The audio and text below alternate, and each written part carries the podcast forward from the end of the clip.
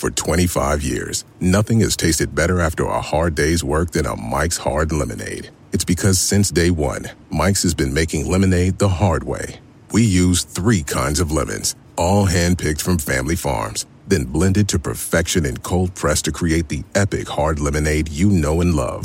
Mike's Hard Lemonade. Hard days deserve a hard lemonade. Mike's is hard, so is prison. Don't drive drunk. Premium malt beverage with flavors. All registered trademarks used under license by Mike's Hard Lemonade Company, Chicago, Illinois.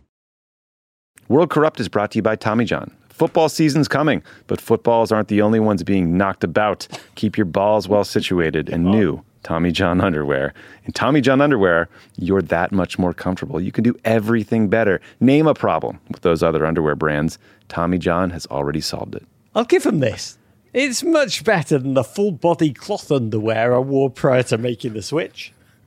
I'd imagine so, Raj. Tommy John's breathable, lightweight fabric has four times the stretch of competing brands, and they come with, wait for it, a no-wedgie guarantee, thanks to a non-rolling waistband and legs that never ride up. Plus, they support a horizontal quick-draw fly. Oh, the hammock pouch, fantastic feature. Hammock pouch support stops the awkward swing and flap, giving everyone something to be grateful for. Oh, boy. The same way I'm grateful that our producers gave you the bulk of this ad read, Tommy. I would not have had it any other way, Raj. Tommy John makes an amazing product, and it's why they don't have customers. They have fanatics. Go to Tommy John dot com slash world. If you go right now, you get twenty percent off your first order. twenty percent off at Tommy John dot com slash world. Tommy John dot com slash world. See site for details. In your career, there's pieces of information, events, moments that do take the breath away, that are stunning. Qatar getting the World Cup ten years ago. I'll never forget that moment at all. And it was the most corrupt thing I've ever seen in my career, and I spent a couple years working in New Jersey politics.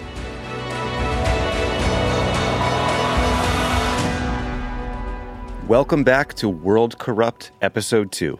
A Crooked Media and Men in Blazers mashup.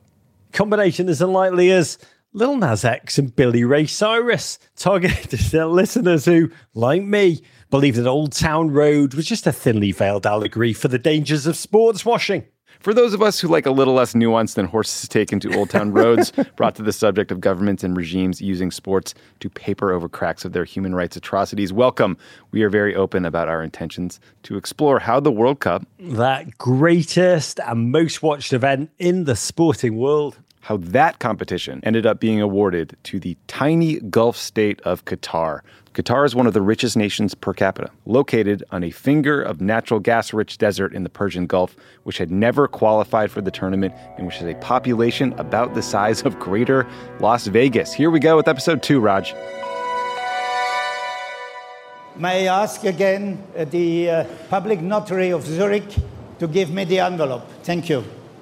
Okay, Raj, what were we looking at there? That looked like the uh, the finale of the saddest award show of all time. Oh, that would be the Emmys, Tommy. This is the announcement of who would host the twenty twenty-two World Cup. And it happened back in our Lord's year, twenty ten A D, in Zurich, Switzerland, being live around the world from FIFA headquarters. So we talked a little bit about this in episode one, but remind me for, for old time's sake, what is FIFA again? It turns out, Tommy, brace yourself, FIFA, it's more than just a video game. Who knew? And we're going to talk much, much more about that in this episode. But FIFA is the Fédération Internationale de Football Association, the body that governs global football and the World Cup. Think about it as a sporting congress equipped with Wolf of Wall Street DiCaprio-level morals. And who is this gentleman uh, we are listening to who sounds like some sort of septuagenarian Batman villain? Oh, that is a Swiss gent who was then the president of FIFA, Sepp Blatter, or the man who the late, great Robin Williams, during the live draw for the nineteen ninety-four World Cup held at Caesars Palace in the actual Las Vegas, Nevada, he purposely kept referring to him as Sepp Blatter. Mister Blatter, so nice to meet you after feeling you for so many years. Nice to have you here. Thank you very much. Thank you. You're full, I guess. Good. All right. God bless Robin Williams. And as for Blatter, He was a gent who worked his way up from being a marketing executive for Swiss watches and turned it into becoming the de facto dictator of global football as president of FIFA from nineteen ninety-eight to two thousand fifteen. And the bloke who, on December the second, two thousand ten, grasped the podium in his cold, tiny hands and announced the votes for hosting rights to not one, but two World Cups. First, the two thousand eighteen tournament. Ladies and gentlemen, I do hope the name of the winner is on both sides, because I don't know. Stop right here. If anyone out there listening finds themselves in the position of having to announce a blatantly fixed award in the future, you might not want to publicly declare, I hope this is printed on both sides, because, yeah, I don't know. yeah, I have, I have a corruption one oh one question for you here. If it's printed on both sides, do you get bribes twice? Or are there many fine kickbacks on, on both sides, to paraphrase another corrupt monster who won't go away? That is really a question that I normally kick over to my agent. But shortly after that pledge of innocence about, quote, not knowing, Sepp Blatter announced the two thousand eighteen World Cup would be held in Russia. A decision we hit on last episode, and, and one that feels fodder for an old takes exposed tweet of some kind. But next up was the announcement for twenty twenty-two. And one detail I've not told you, Tommy, was that a badly kept secret in the American soccer community anyway, was that the twenty twenty-two World Cup was thought to be a lock to be coming right here. Yep, soccer's coming home, baby. It was meant to be coming to the United States, an event that was intended to put the game I love over the top in the nation I adore. So, Raj, back in nineteen eighty-six, when, as you probably recall, the Boston Red Sox were on the cusp of winning their first World Series since nineteen eighteen, my lovely parents, they'll hate me for telling this story, uh, had taken the bottle of champagne out of the fridge. They were preparing to pop the cork when a player named Bill Buckner let a ground ball roll between his legs, and the Sox went on to lose the game. Sounds like you were in a bit of a, a similar situation here. Tommy, what went down was Buckner-esque for me times a million. I was actually watching in my office in New York City. I honestly had a beer open, ready to celebrate this moment with the joy I would if, say, Tracy Chapman announced she was going to drop a new album. I felt a little bit like Hillary Clinton on the night of the twenty sixteen election. This Oof. was going to be our moment. Too soon. My moment. Nothing could stop us now and then. The winner to organize the twenty twenty-two FIFA World Cup is Qatar. Oh, Sepp Blatter, you bastard. Since... Since Mister Blatter needed just six seconds to break my heart, how about I give you the elevator pitch for, for why Qatar instantly felt like a total, lunatical, impractical place to hold a World Cup? Please, I'd love to hear it. one hundred twenty-two degrees in the summer. Okay, that's bad. Zero infrastructure. Mm-hmm. You know, they needed to build eight stadia, one of which, get this, Tommy, one was meant to be built in a city that did not yet even exist outside of the PowerPoint in which it was pitched to FIFA. And in terms of football, no tradition. They were ranked, I think, one hundred thirteenth in the world at the time. So room to grow. Uh, let me see if I can one-up you with how bad the political situation is in Qatar. So same-sex relationships could be punished with jail time. Women aren't afforded the same rights as men, and roughly ninety percent of Qatar's population are foreign workers who do not have the rights of citizens. They're often forced into exploitative, dangerous working conditions, and it's these workers who will have to build all the infrastructure necessary for the World Cup. So to understand how a country like this could never mind be awarded a World Cup, even be considered as a finalist for the thing, we're going to understand how the governing body that awarded it makes those decisions. Today, we're going to talk about FIFA for a minute and the way it's co-opted the world's game, fused it with technology and broadcast rights. At the end of the day, in order to line their own pockets in one of the single most blatant acts of corruption in sporting history, we are we're essentially going to learn how a sport that fills millions around the world with true joy and a sense of connection and memory making cross-generationally is run by such a bloody, truly awful set of human beings. Because really, you can think about the World Cup as the world's greatest blockbuster movie franchise that's played out live. It almost makes it easy to take FIFA's clout for granted. But the origins of FIFA and its tournament over a century ago now seem quaint and naive in comparison. All right, Tommy, brace yourself. I'm ready. Quick, potted history of FIFA. I- I'm just going to give you the highlights. Founded nineteen oh four in a back room of the Union des Sociétés Françaises de Sport in France. I imagine men bicycling with uh, baguettes in, in baskets. A lot of moustache twirling. Sure, there were scattered monocles amongst the plotters as well. Love it, love it. No World Cups at the outset. It was all just Olympic football tournaments, all amateur huffing and puffing. And that was where the world met. It wasn't actually until nineteen thirty that the first World Cup proper was held. It was in Uruguay, El Campeonato Mundial de Football.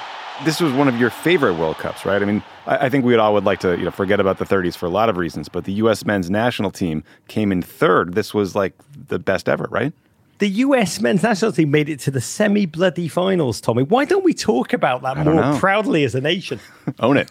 It remains the United States' best ever finish at a men's World Cup. United States had a team, albeit largely made up of British expats, big boys, gents who steamrolled their opponents. They were so large physically, they were nicknamed the shot putters. I love that. I, I like want that a t-shirt. Too. And they made it to the semi-final, oh, where we lost six one to Argentina in Tough. a game that was closer than it sounds. I'm making that bit up, but I like to say it. But third place and a trip home on the steamship, the S S Monaco. Oh, bite your arm off for third place and a trip home on a steamship this World Cup.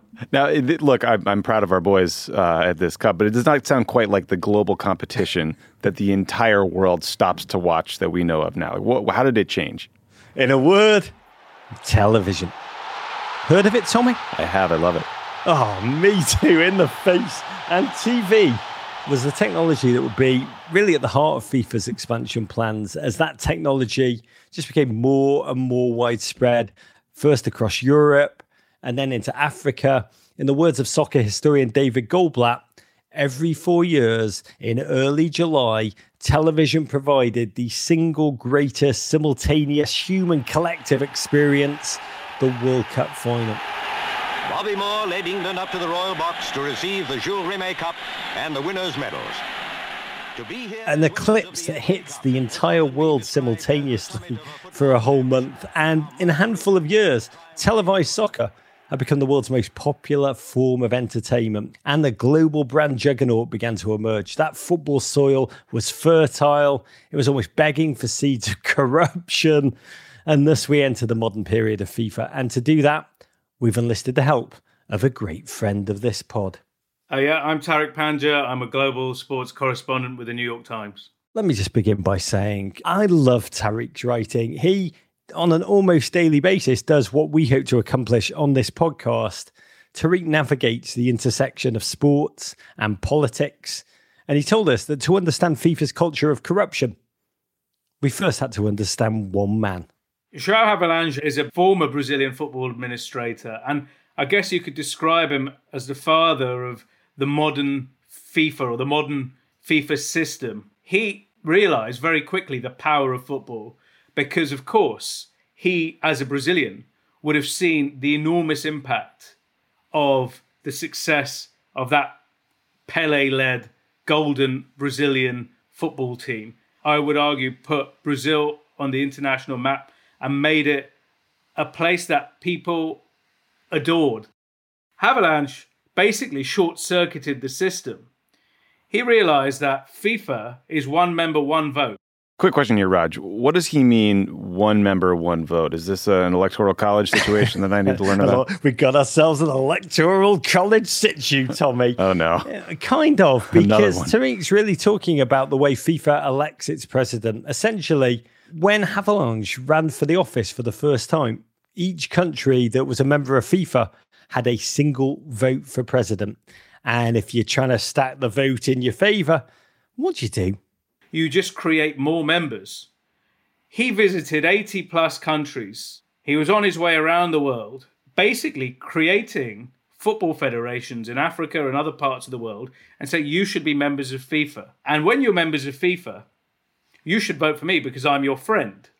And what does that mean? He promised them money FIFA wasn't doing that before. So essentially, he built a political machine, old school style. It needed to be fed. They made football the global game, and they made sure that advertisers started pouring into this. You see billboards for the first time with blue chip companies that we will recognize today. You see television advertising beginning as well. And you could say that is the formation, the birthplace. It wasn't the United States and professional sport there. Of modern sports sponsorship was born there, because all those promises that Havelange made to get these votes, they needed to be paid for. He got Coca-Cola on board and Adidas, and then we see the money tree start. So Havelange wins the presidency and immediately uses that power to line his own pockets. What we know Havelange did, thanks to Swiss prosecutors who detailed it in two thousand ten, is that he sold FIFA's T V and marketing rights to an innocuous name company, aren't they all, named International Sport and Leisure. Mm. Nothing to see here. Mm. It's only Rolls International Sport. But it was founded, by the way, by an old Havelange crony, Horst Dassler, who, if that last name sounds familiar, is also the son of Adidas founder Adi Dassler. And this allowed I S L, as they actually became known, to distribute these rights, which are worth astronomical amounts at this point.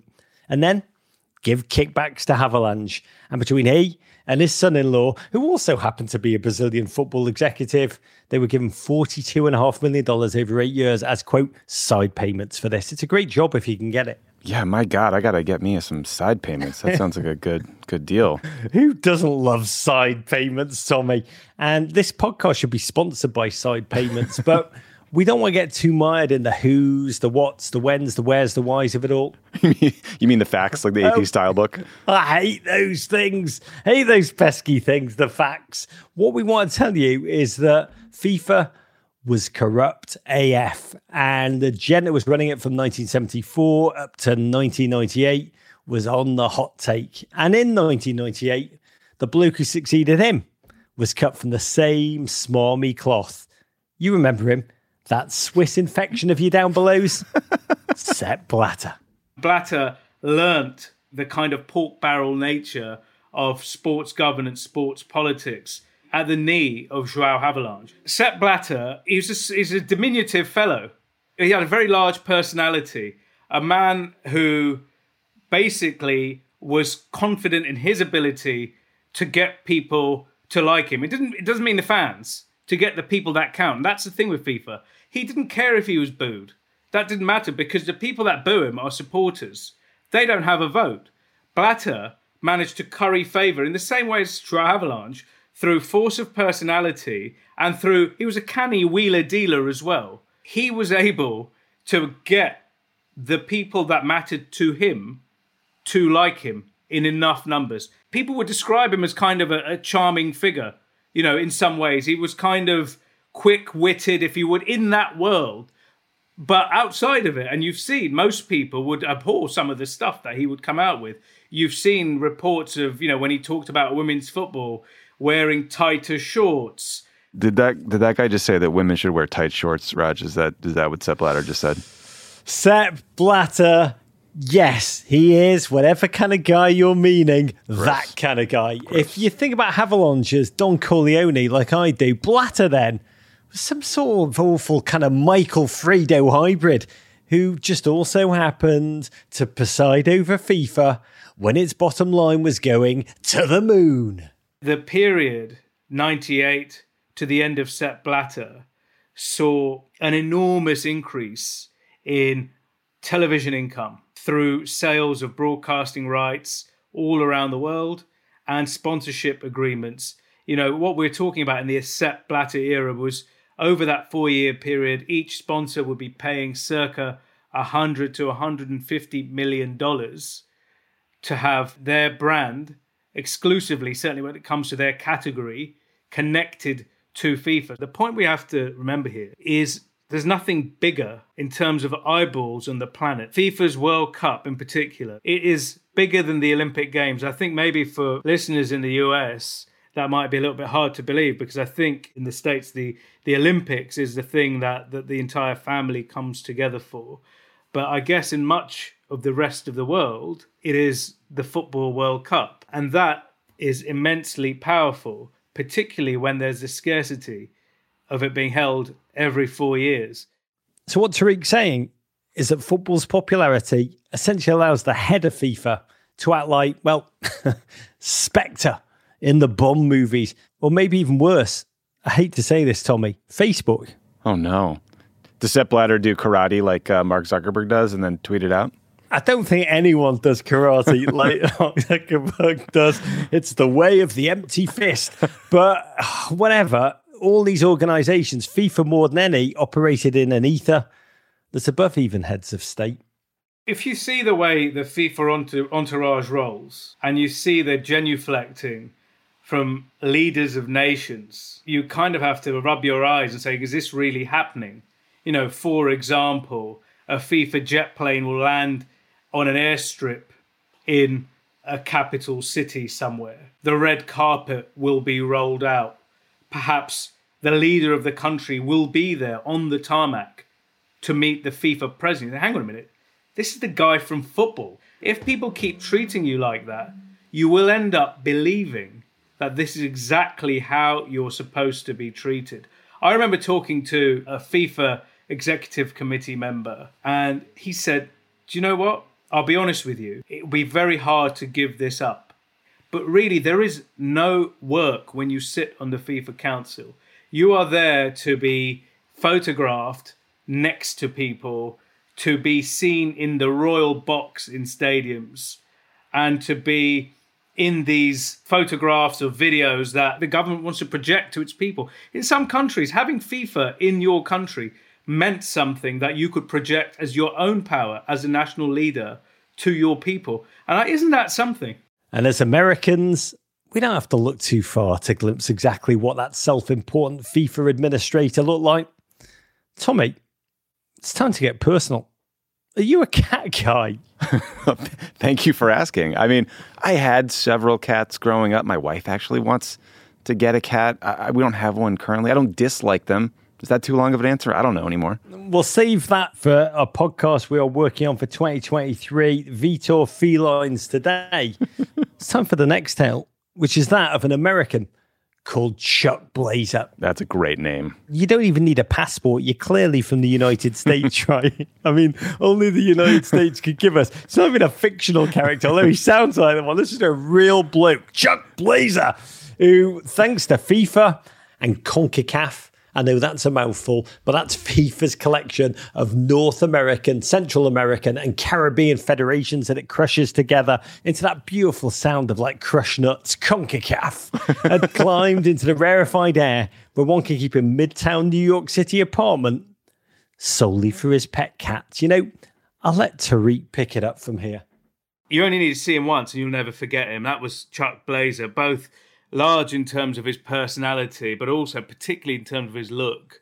If he wasn't working at CONCACAF as its Secretary General, it, his kind of chief marketer, he would be on perennial Santa Claus duty. You just had to put him in a red suit and he would be, you know, giant bushy beard, bear of a man. Chuck Blazer became known as Mister ten percent. Because every contract, broadcast or marketing contract, ten percent, at least ten percent of it would find its way to Chuck Blazer in payment, but also in kind. There were cars, there were homes in the Bahamas, there were these two apartments at Trump Tower where Chuck Blazer lived. One for him and one for... One for him and one for his cats, famously. Apartments for cats! Tommy, when I told you FIFA's tale was one of sordid corruption, I was not crapping you. You were not. And so now we have a picture of the type of organisation we're dealing with as we head back to that voting for which countries would host the twenty eighteen and twenty twenty-two World Cups, the ones we played at the very top of this show. Dateline, early December twenty ten. Let's go back to Zurich, Switzerland. British Prime Minister David Cameron, David Beckham, former President Bill Clinton of the U S and others arrive in Zurich to try and get these last-minute votes. There was these last presentations. So this is what you pay huge money to these fancy consultants for. Australia hire Nicole Kidman. The U S bring in Morgan Freeman. Tommy, can I ask you one favour? Please. All I'm asking you, just remember that the U S even activated Morgan bloody Freeman. We're going to return to Old Red from the Shawshank Redemption later in this pod, but back to Tariq. None of it really mattered anyway. Big show, videos, and the, the last kind of pull on your heartstrings, this is why we deserve the World Cup. For this process, each bid had to provide a bid book, which is essentially a detailed breakdown of how, if you give my country the World Cup, this is what it would look like. Everything from financial guarantees, hotel arrangement, security, all the elements that goes into putting together the most popular event on the planet.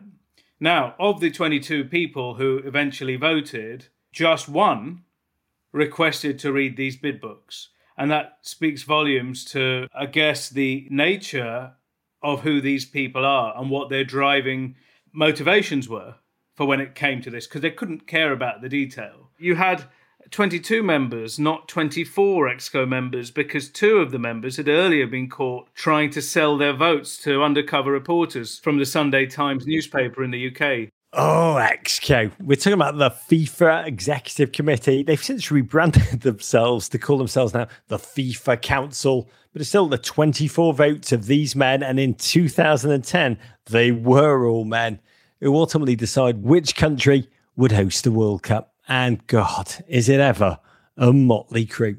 There was all of this vote trading, backroom dealing, that, again, was against the regulations at the time. But then you've got to think, whose rules are they and who is enforcing the rules? It's FIFA enforcing FIFA's rules. We'd heard this rumour about Qatar, but you think, really? Don't forget, this is going to be June and July, the heart of the summer. Yes, they're absolutely loaded, but it is the most ill-thought of, ill-conceived location. But, you know, for the twenty-two FIFA members, it turns out a lot of that didn't matter a jot. Sepp Blatter opens up the envelope and he mentions Qatar.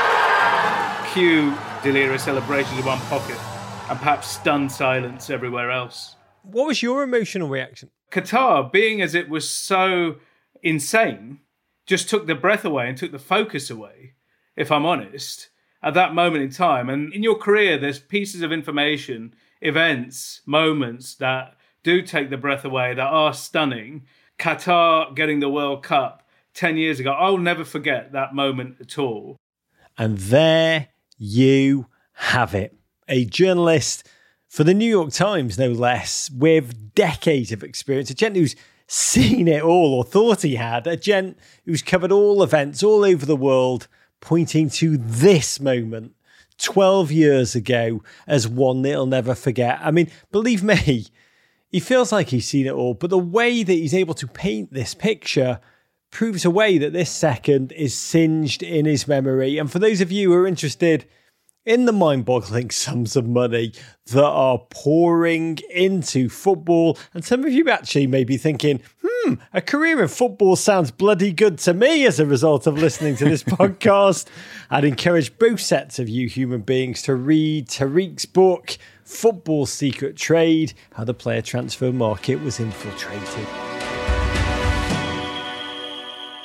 World Corrupt is brought to you by Athletic Greens, a product I literally use every day, including today, by the way.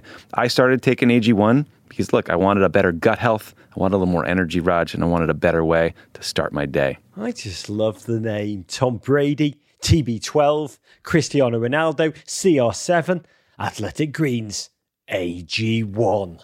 And with one delicious scoop of A G one, you're absorbing seventy-five high-quality vitamins, minerals, whole food-sourced ingredients, probiotics, and adaptogens to help you start your day right.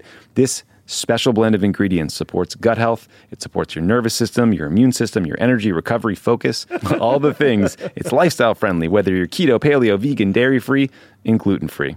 Kosher. I didn't know that. Right now, It's time to reclaim your health and arm your immune system with convenient daily nutrition. It's just one scoop and a cup of water every day. That's it. No need for a million different pills and supplements to look out for your health. To make it easy, Athletic Greens is going to give you a free one-year supply of immune-supporting vitamin D and five free travel packs with your first purchase. All you have to do is visit athletic greens dot com slash world. Again, that's athletic greens dot com slash world to take ownership over your health and pick up the ultimate daily nutritional insurance. Now, Raj, it turns out that Tariq is not the only one who had these layers upon layers of corruption seared into his memory. I am Matt Miller, and I was the head of the Office of Public Affairs at the Department of Justice, which is a, a fancy title for being the lead spokesman. Tommy! Busting out the big guns. The big guns, indeed. Um, I know Matt from my years in politics and from the Obama administration. But what made me so excited to talk with him for this show is the fact that Matt was part of the delegation that the United States sent to make that last-minute plea to FIFA's executive committee in Zurich in twenty ten. President Biden was actually supposed to go, then Vice President Biden, but because of a last-minute switch, I think there was a funeral he had to attend, the U S sent then Attorney General Eric Holder, and so Matt went along with him. I was incredibly excited because I had just watched the South African World Cup in the summer. An incredible World Cup, had gotten really into it, had just that fall started to follow the Premier League.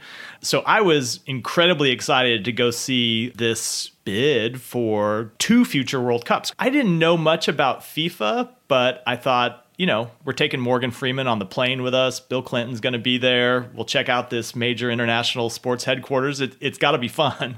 Morgan Freeman. Oh, we got Freeman at the tip of the U S charm offensive spear. We can't miss with Sergeant Major John Rawlins helping us. Thomas, I promise we'd come back to him. When you're on a plane with Morgan Freeman, do you ask him to like record your voicemail message and stuff? Like, what what do you do with Morgan Freeman? It's funny you it's funny you say that. That is exactly what I planned to do. I started the trip thinking by the end of this trip, I'm going to ha- get Morgan Freeman to record my voicemail message for me. And he was so standoffish and so uninterested in talking to any of us lowly staffers. And I, I can't blame him. I can't blame him for it that I, I never got up the courage to do it. I was pretty sure he would have said no. You know, I'm pretty sure Morgan was just saving all his energy for when they landed so he could give his all when he got in front of Blatter.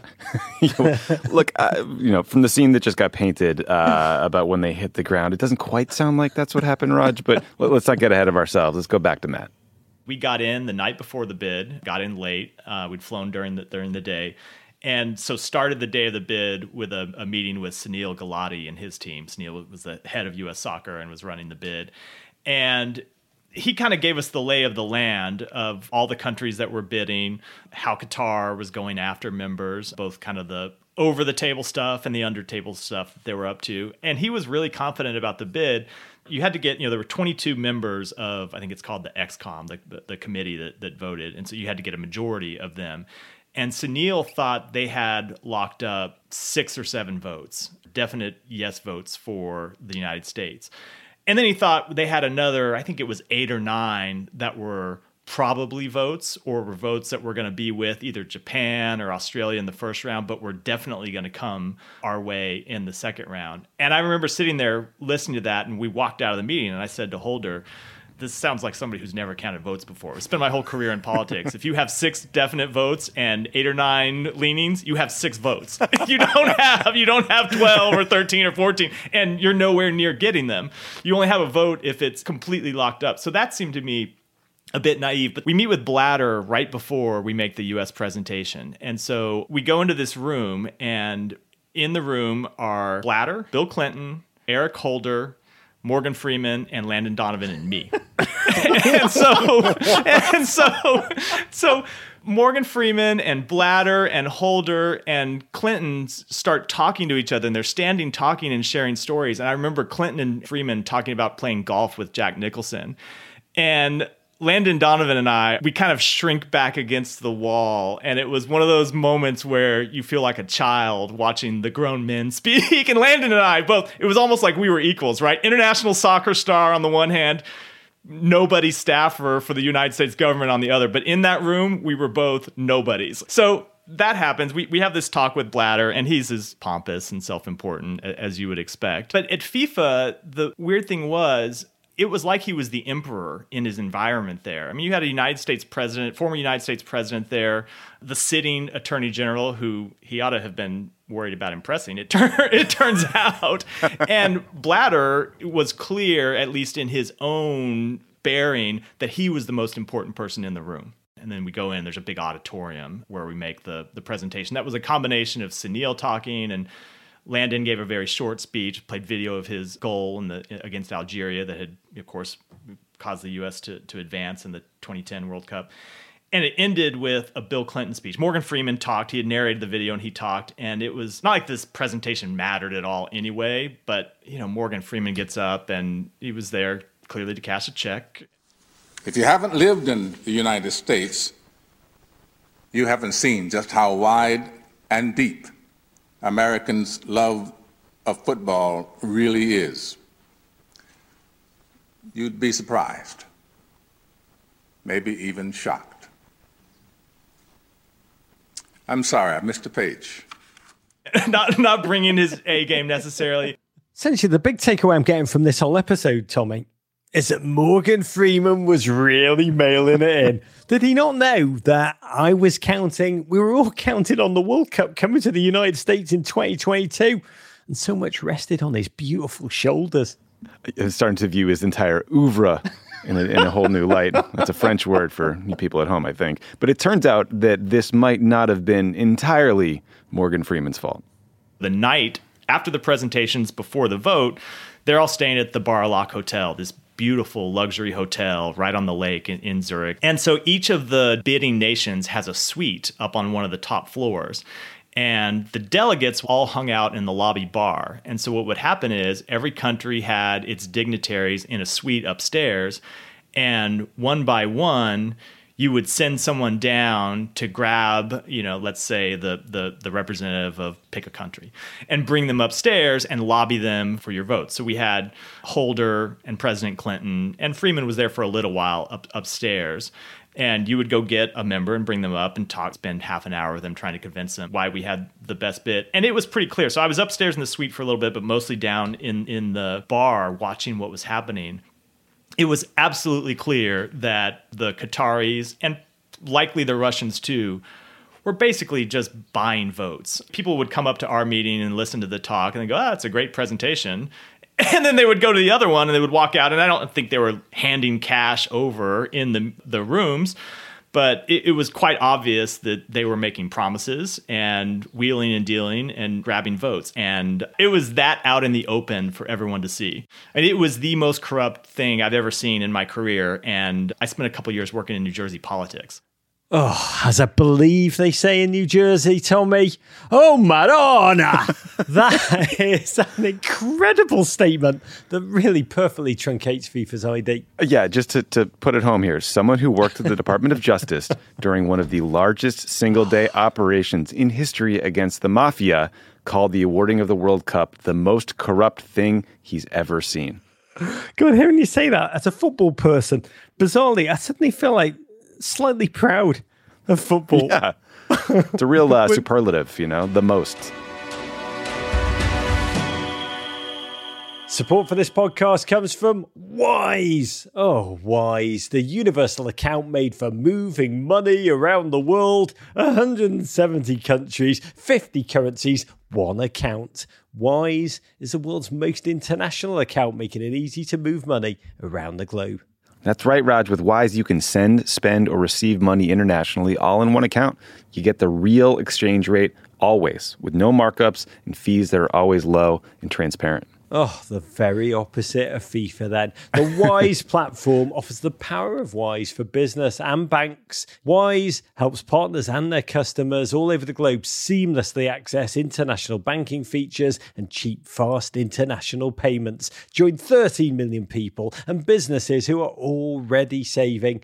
Learn more about how the Wise account could work for you at wise.com slash crooked world. Join thirteen million customers and learn how the Wise account could work for you at wise.com slash crooked world. Wise.com slash crooked world. for all the shock of Russia and, of course, Qatar. It's remarkable to note how little anyone had heard or even thought about it as a possibility before those envelopes were opened. And to me, it all comes back to something we spoke about in the first episode of this podcast series, something that's going to be a theme now throughout. That is cognitive dissonance, because the moment a ball is kicked, a bit like Pavlov's dog, we football fans just veer away from all that corruption and perversion, brazen as it may be. We know it's there. It's there in the light of day. But we turn away and we just marvel at the spectacle, the twenty-two players running around before our eyes. And this, this is the great conundrum, because on the one hand, modern sport, and it's not just football, you could put the Olympics in the very same category. It's just run by organisations whose basic capacity for ethical behaviour has repeatedly been found out and demonstrated itself to be utterly appalling.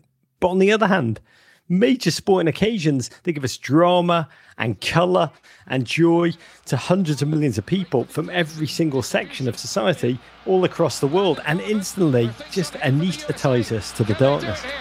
Cross, and Dempsey's denied again, and Donovan has scored! Oh, can you believe this? Go, go, U S A! Certainly through! Oh, it's incredible! You could not write a script like this! Yeah, no, look, I mean, Raja, I feel this every single Sunday when I watch the N F L. You know, when, when the game starts, when the whistle blows, I stop thinking about concussions. I stop thinking about the way they've mishandled controversies. I stop thinking about how much money Roger Goodell is paid for some reason. And I just, you know, get excited about the games. Oh, may this year be the Bears year. You're looking good. You won a game. We won a big point game.